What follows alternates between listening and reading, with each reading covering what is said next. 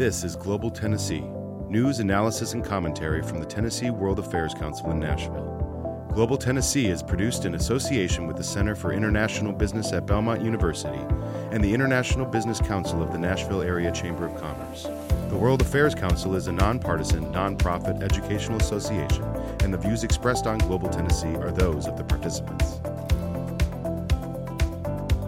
Welcome to the June 16th edition of the Tennessee World Affairs Council's Global News Review. I'm Patrick Ryan. And I'm Dick Bowers. And I'm Jillian Schaublum. Today we're going to take, uh, talk about the top five topics in the news from the past week. Uh, but first, let me introduce our guest host today. Uh, Jillian is uh, a Nashvilleian, went to uh, Hume-Fogg High School, and is currently enrolled at Wellesley College in Massachusetts, a uh, prestigious institution. Uh, congratulations on uh, your freshman year at Wellesley, and welcome back to Nashville for quarantine and lockdown and stay at home and uh, everything that we're all uh, all doing.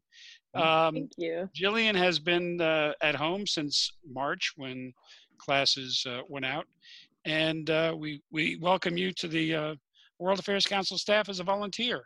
Uh, Jillian was on the Academic World Quest uh, team, a program of the World Affairs Council, uh, last year representing Hume-Fogg and was a winner of the Tennessee Championship and went to Washington with her teammates to represent the Tennessee World Affairs Council in Washington. And uh, Jillian, uh, any a couple of words about uh, that World Quest experience in, in Washington? Oh, just that it was absolutely amazing and solidified my decision to be an international relations major at Wellesley. And it was just the best, you know, the best time ever. Got to well, get Pat.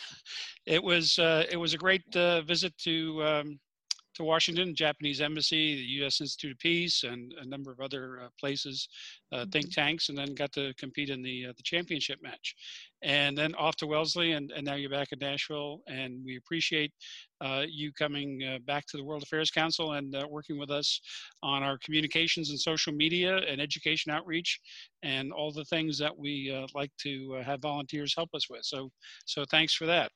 Oh, it's my pleasure.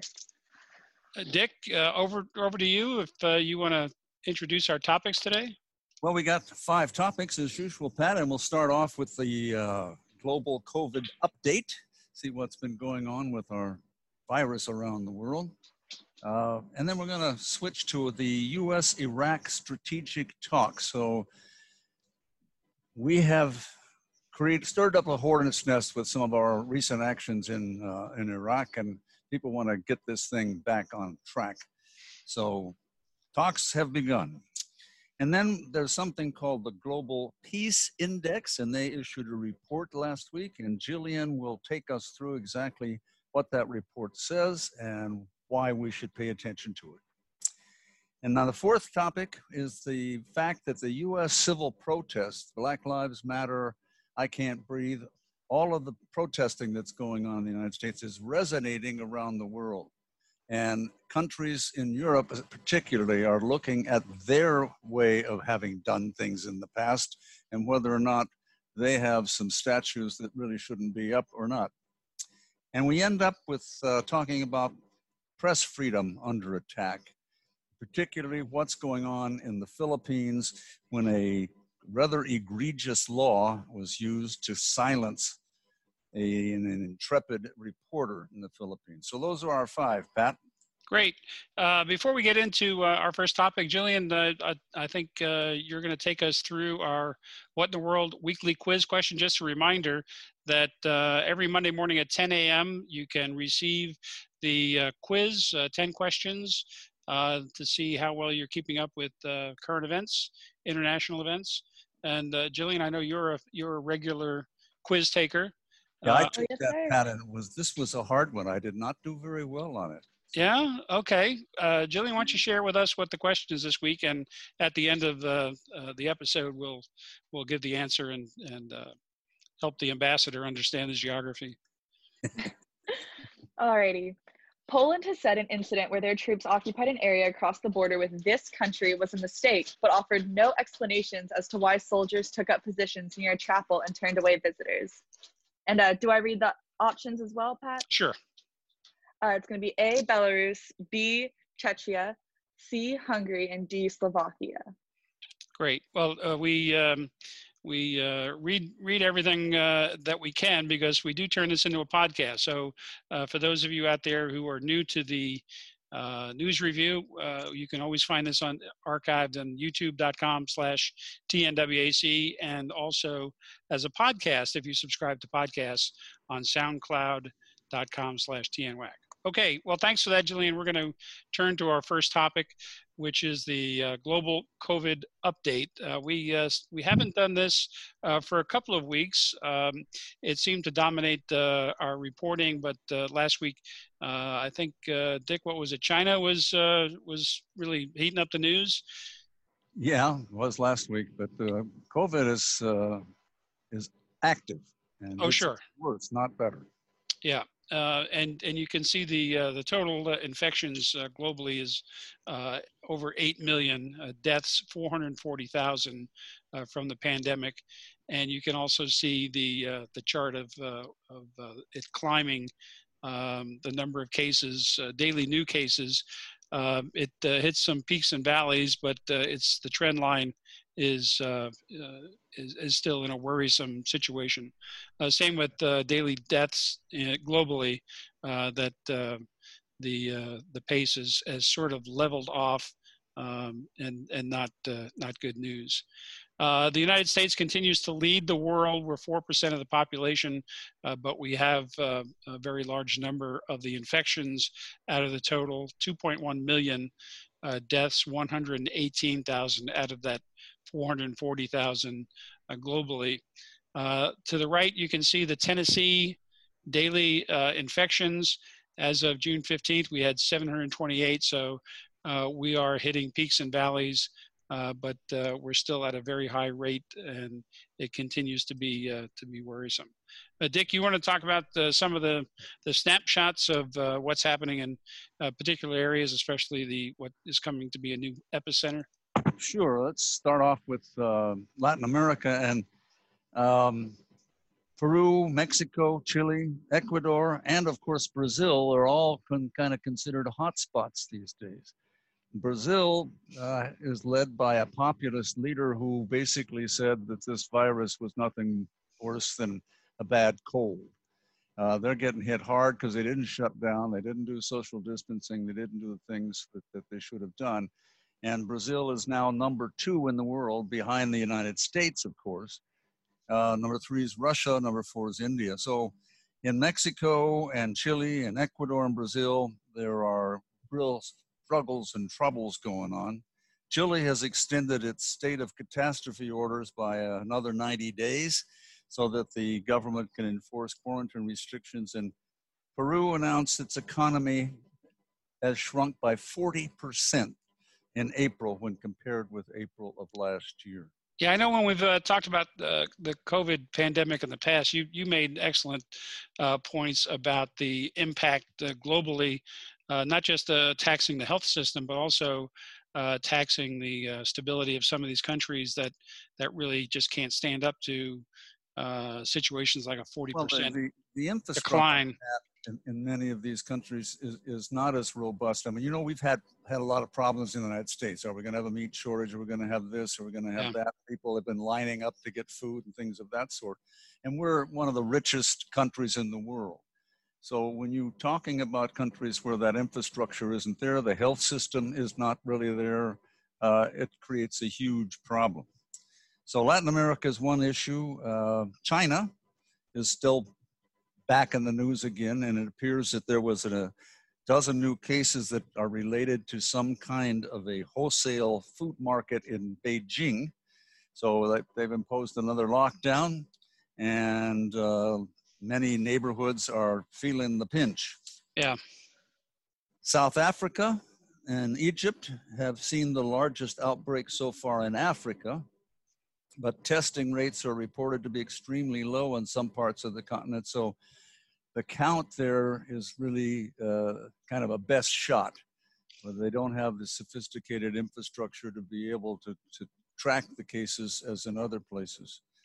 Um, and in Europe, moving on to Europe, the UK, Italy, Spain, and France, um, they are still having issues, but many of the countries in Europe did do what they were asked to do by their scientific leadership, and they are now beginning to ease restrictions. Uh, how far they can ease that along, we'll have to wait and see, but um, the idea of a second wave coming down the road later in the, in the, at the end of the summer is still talked about quite a bit. And moderate to high chances that some of these uh, easing offs will have to be put back into lockdown again. So we are not out of this by any means at all. Yeah, yeah, for sure. Well, let's uh, let's move on to topic two: the U.S.-Iraq uh, strategic talks and that uh, that got going last Thursday um, with a delegation from the United States uh, participating with leadership uh, from Iraq, and uh, we'll uh, we'll get our screen back up here. The the strategic review involved, as I said, the the, the representation from um, United States. Here we go. And the uh, the main issues uh, that uh, are going to be addressed are U.S. troop presence, and and we know that uh, President Trump has uh, uh, been an advocate for getting U.S. troops out of places like like Iraq, but they've they've been deployed there to perform important missions like dealing with ISIS. and last week there was a, a very good article by uh, Samya Kullab uh, writing for AP uh, on the 11th, and, and he laid out uh, what the strategic talks are, are all about. And basically, uh, it's been a, a, much anticipated event in the relationship, and uh, it would address all of the issues in the relationship, but that Washington probably would be prioritizing the issue of the future of its forces uh, in the country.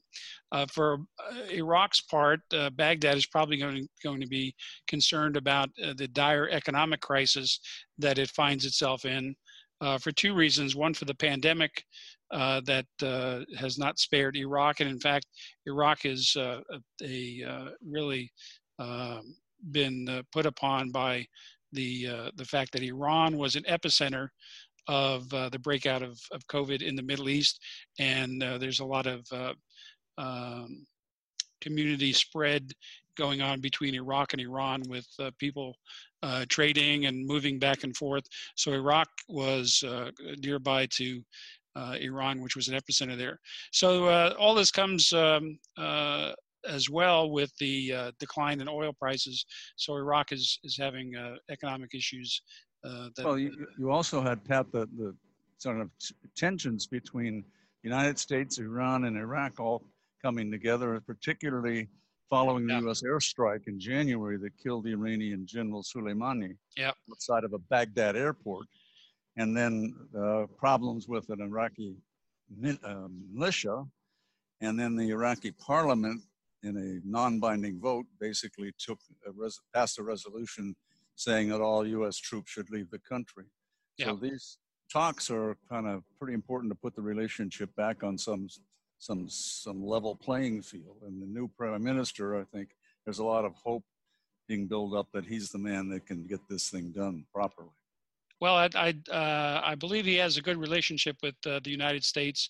Uh, the uh, the leadership in Iraq had been in limbo for uh, some time, but now Prime Minister Mustafa Al Kadhimi uh, has taken over, and and he has a, a good relationship with his American interlocutors. So keep your keep your eye on what's going on there in Iraq with this strategic review. It it may be impacted by the presidential elections um, as as foreign policy uh, finds its way into the conversation. So we'll we'll see what happens there. By our presidential elections coming up. Our, our presidential elections, yeah. Well, this this uh, strategic review is is expected to um, uh, to take some time. That that uh, is forecast to to drag out for months. So it, it's going to run smack into uh, the November twenty, uh, the November third um, elections, uh, presidential elections. So there's going to be uh, some impact there. Uh, let's move on to uh, topic three. And uh, Jillian, you uh, you have you've got the wheel. Yes, sir. All right. So let me move this bar out of the way. Topic three is uh, the Global Peace Index. And uh, Jillian's going to uh, talk about uh, what uh, happened last week in the release of the 2020 report. Yeah, so I wanted to go ahead and just start by giving a little background about what the Global Peace Index was for anyone who may not know. Um, it is a report that is least, uh, released every year by the Institute for Economics and Peace, and it ranks 163 of the world's countries using 23 different indicators on a scale of one to five. And that scale is one being the best, five being the worst. Um, and of these 163 countries, it's about 99% of the globe's population. So they try to take into account most everyone in the world um, in ranking this, you know, level of peacefulness. And some of these indicators are listed out here to the right. Um, as you can see, they include things like intensity of organized internal conflicts, um, but they also include, you know, deaths due to external conflicts, as well as um, expenditures on military uh, and incarceration rates. So they really try to cover everything related to internal peace as well as external, making it a very holistic review of uh, the state of the world. Oh, it's not letting me click to the next slide. Jillian, you've got these these criteria that they're using. They're broken into three areas, right? If you go back to that, right? You've got militarization measures, social yes, safety and security measures, and then domestic and international conflict. So there are countries where there's a domestic conflict going on, and I think the United States gets whacked a little bit because of what we've been doing in this country. We're not as peaceful as we might be. So. Yeah, most definitely. And that's something I was going to um, touch on later was the US actually falls uh, decently low in this ranking. We rank 121st out of 163 countries. Wow. Um, but interestingly enough, for the first time in about four years, the US had a slight rise in our level of peacefulness as calculated by the Global Peace Index. Um, and that was entirely due to uh, President Trump's removal of troops from the Middle East. Um, and this you know incredibly decreased our level of uh, measures of ongoing domestic and international conflicts because we had far fewer deaths um, occurring in foreign grounds um, in the U.S. military and like whether that be by accident or you know what have you um, and then far fewer external conflicts listed just because of our presence there so that was what really caused the us to kind of have an increased level of peacefulness um, but you're right yeah that, it definitely so you're going to tell us where the best places are Oh yes, sir. Of course. Okay, good. We're um, do it right now. I'm, I'm messing up your presentation. You're all good. Um, so yeah, so next I was going to go over some just general key highlights for the fourth year running. We had a decrease in international peace. It was only by 0.34 percent, but um, like I said, it's been four years running that we've had consistent decreases going on. Um, however, 81 countries did become more peaceful, as you can see here, and 80 um, deteriorated.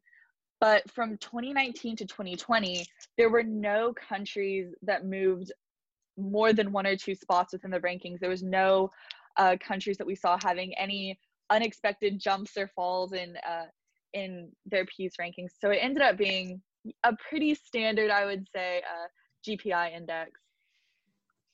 But moving on to improvements in peace, the most peaceful country remains Iceland. Iceland has been ranked as one of the most peaceful countries for the entirety of the 14 year span that the GPI has been released, but it's been number one for quite a few of those years.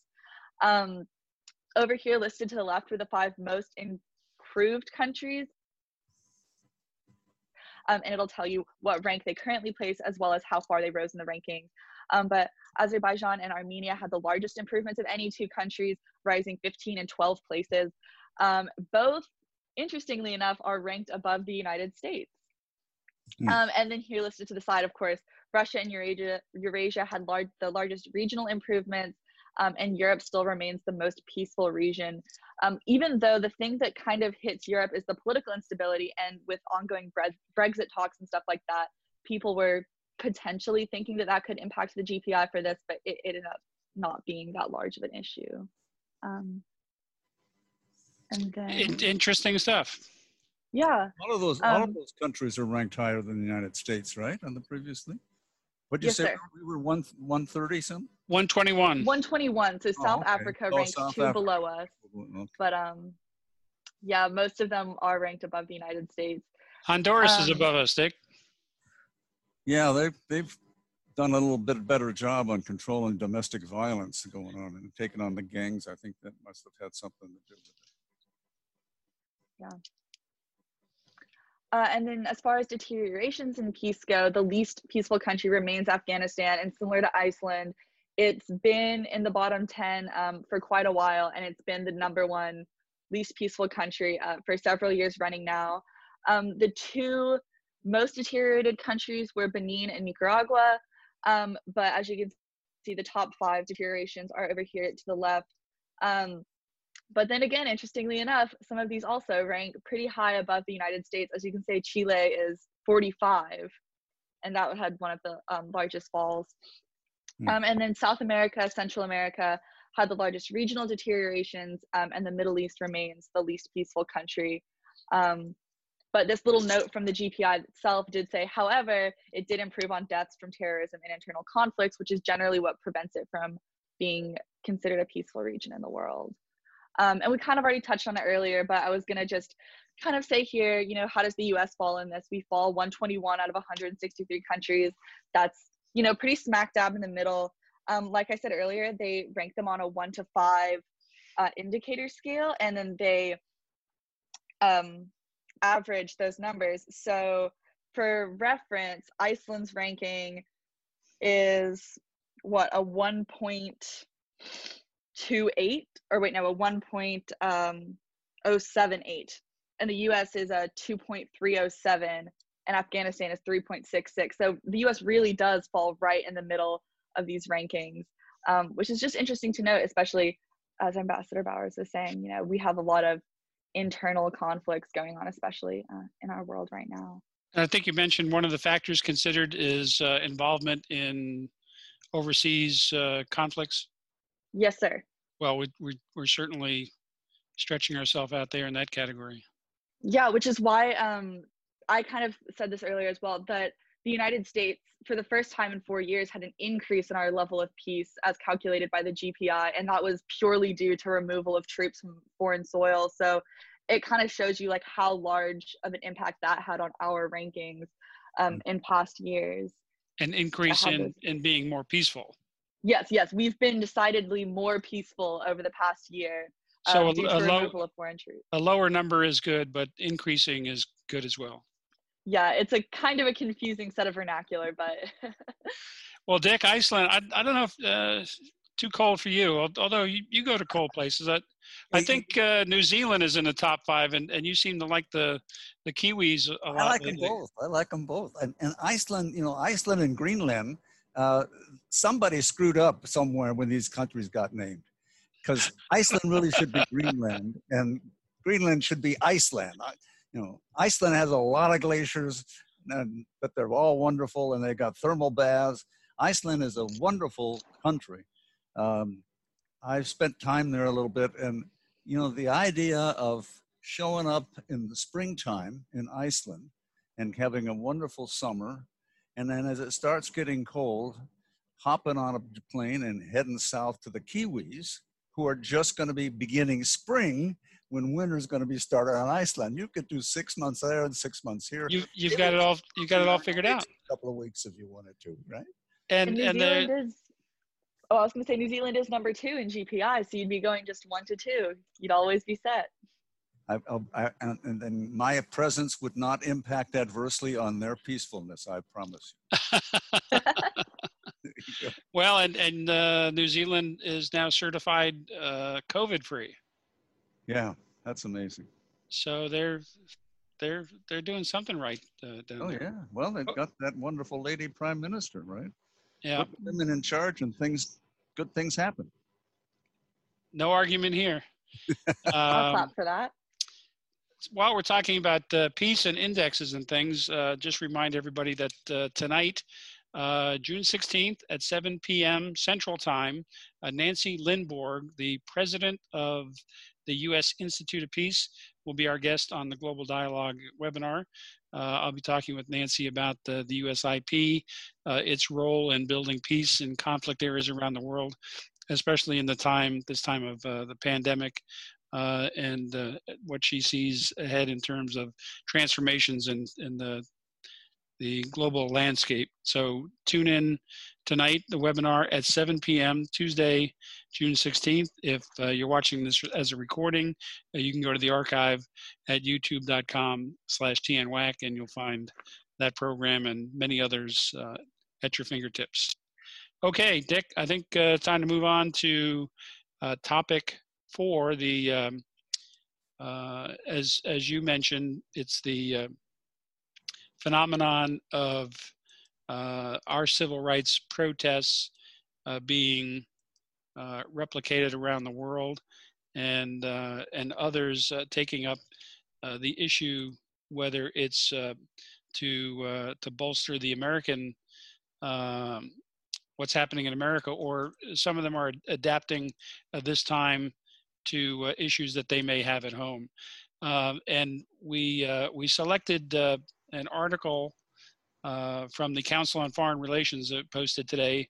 Uh, it's titled How U.S. Civil Protests Resonate with Publics Worldwide. So you can find the complete article on the CFR.org website. And it's, uh, it's a global memo by uh, the Council of Councils, which is a collaboration of global think tanks. And we, uh, we picked out three of these inputs from uh, fellows, senior fellows at various uh, institutes uh, around the world. Uh, the first one that we'll, we'll make some points from and do a little extract is from uh, Johannes Thimm, Senior Fellow at the Americas Research Division, the German Institute for International and Security Affairs. Uh, he he. Uh, the slide you've got the Iraqi slide up there. Ah, well, thanks thanks for that. We wouldn't want to. there you go. Okay. Can you still, uh, still the right one? No, you still got, you went back to the Iraqis. Okay, well, we'll, uh, we'll get back to the screen and, uh, and get our slides sorted out.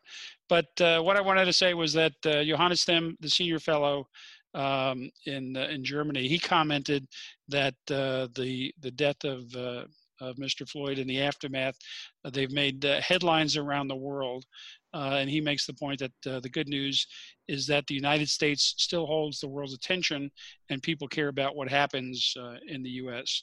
Uh, many Europeans no longer see US political institutions as exemplary, but they hold the United States to the highest standard of democracy.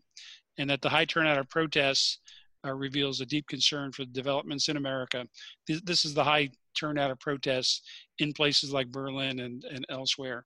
Uh, it's, it, uh, it shows an awareness among Europeans that uh, their region also suffers from systemic racism.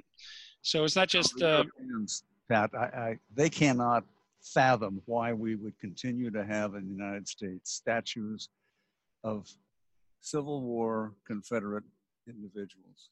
Yeah.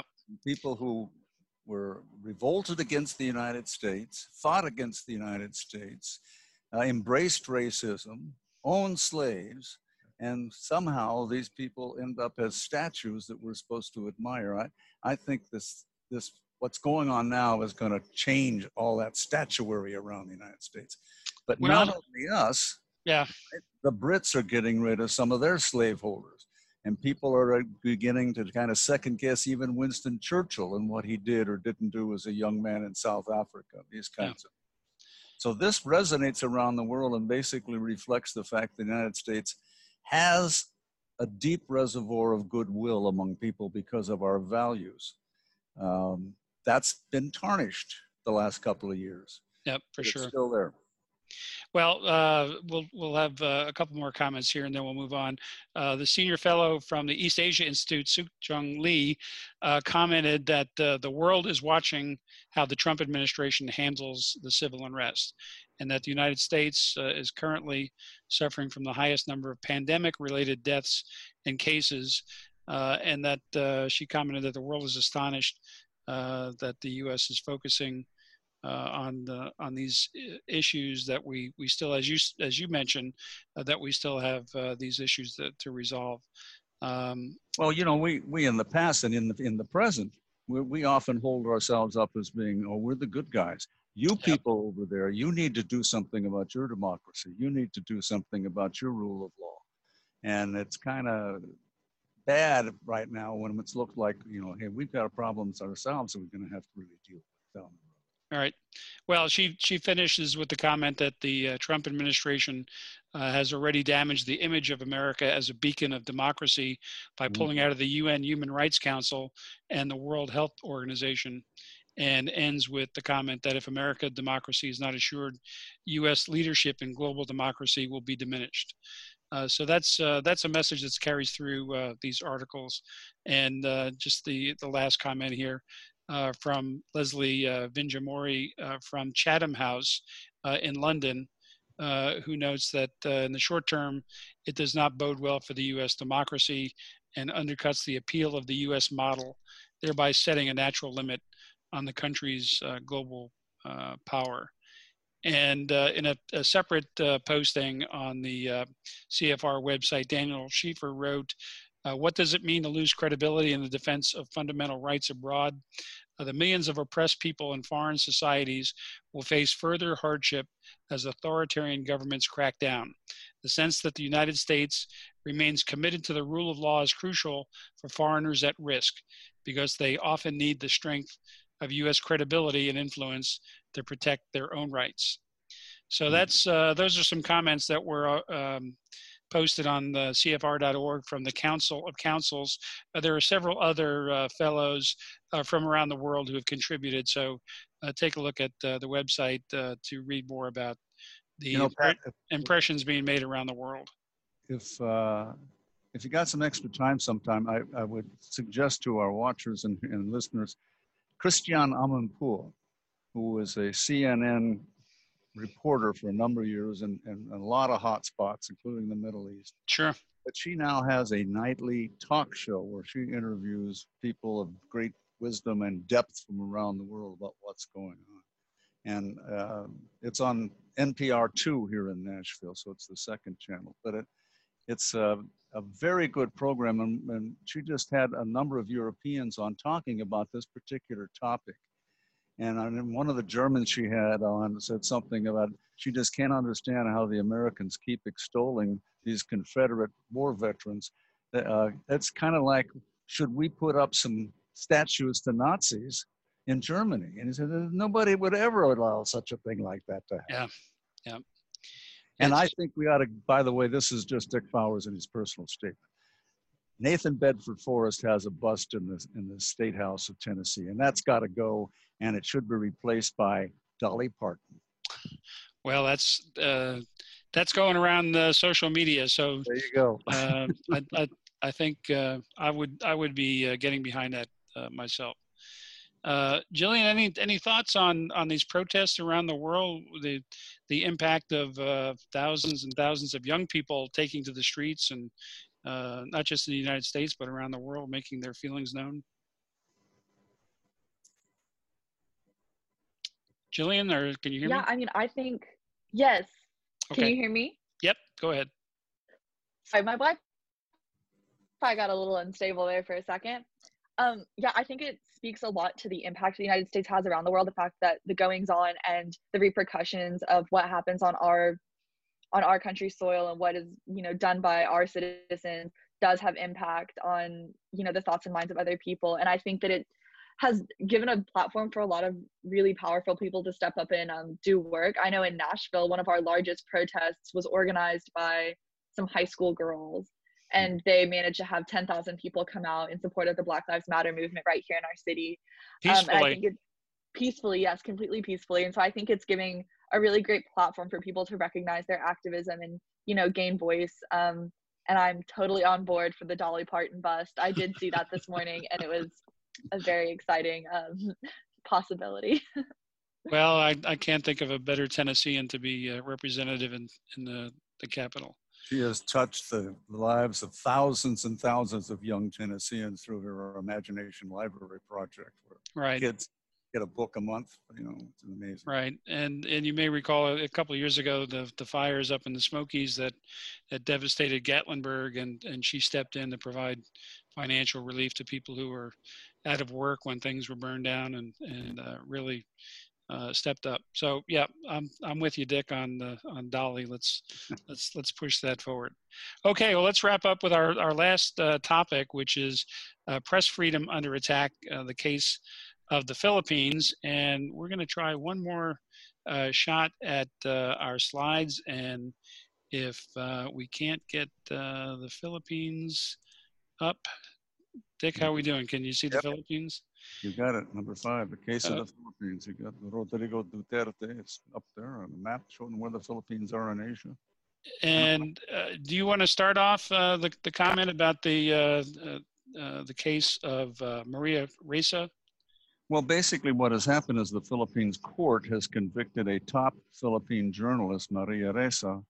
Um, and the question is, you know, what is what what happens now? It's under appeal, but um, ever since uh, Duterte was elected president of the Philippines in 2016, journalists have warned that his open disdain for the media would put press freedoms in the country at risk. And on Monday, uh, the authorities found Maria Ressa, who's an internationally recognized journalist, guilty of uh, libel under the cyber crimes law of the Philippines.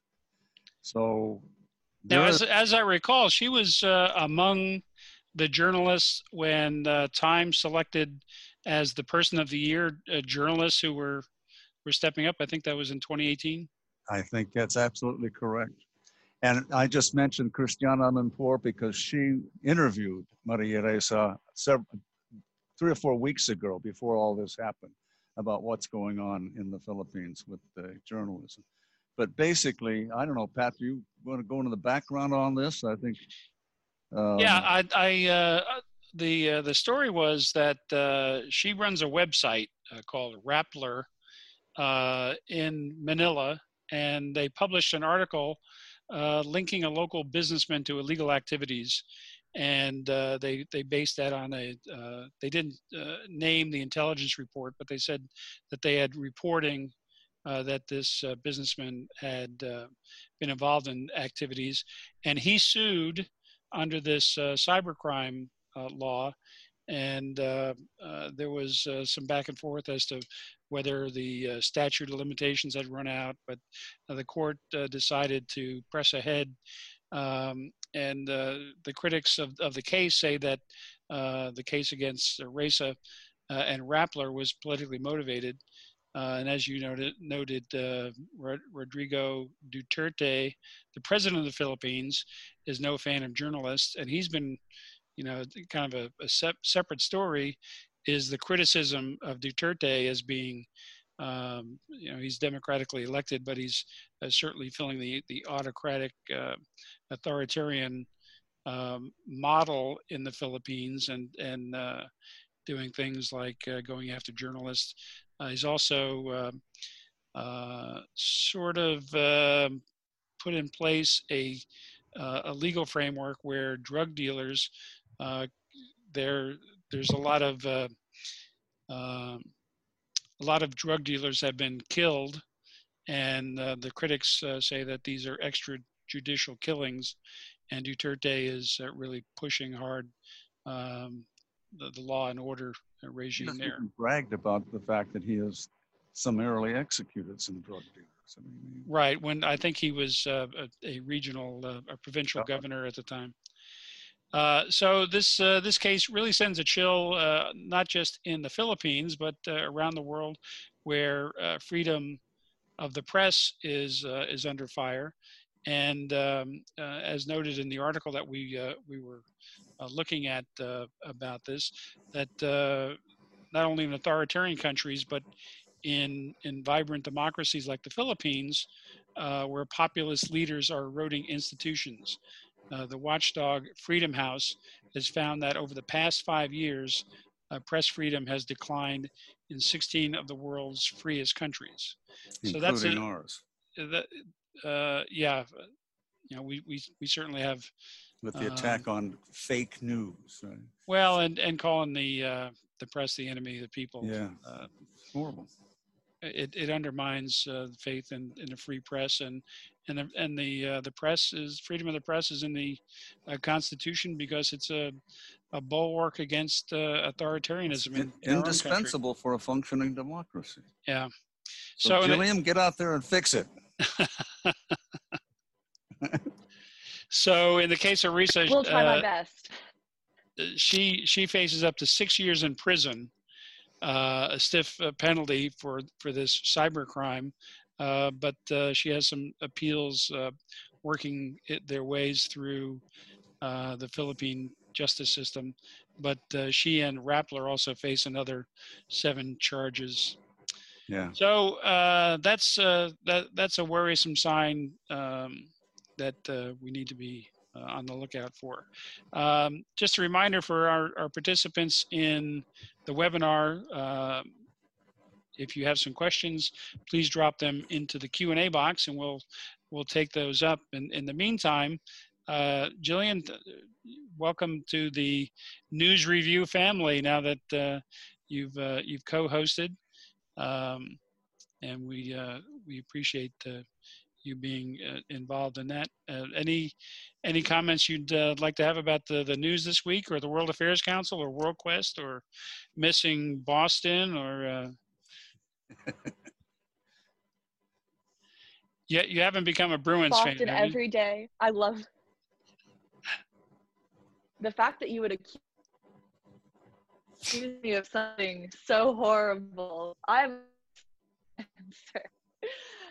um no, yeah, I love Boston. Don't love the Bruins.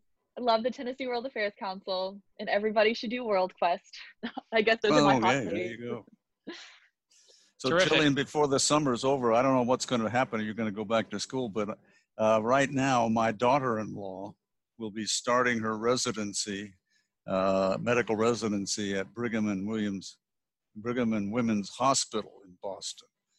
So if, if she gets That's back so there exciting. and you get back there, you two have to meet because she's quite an amazing woman.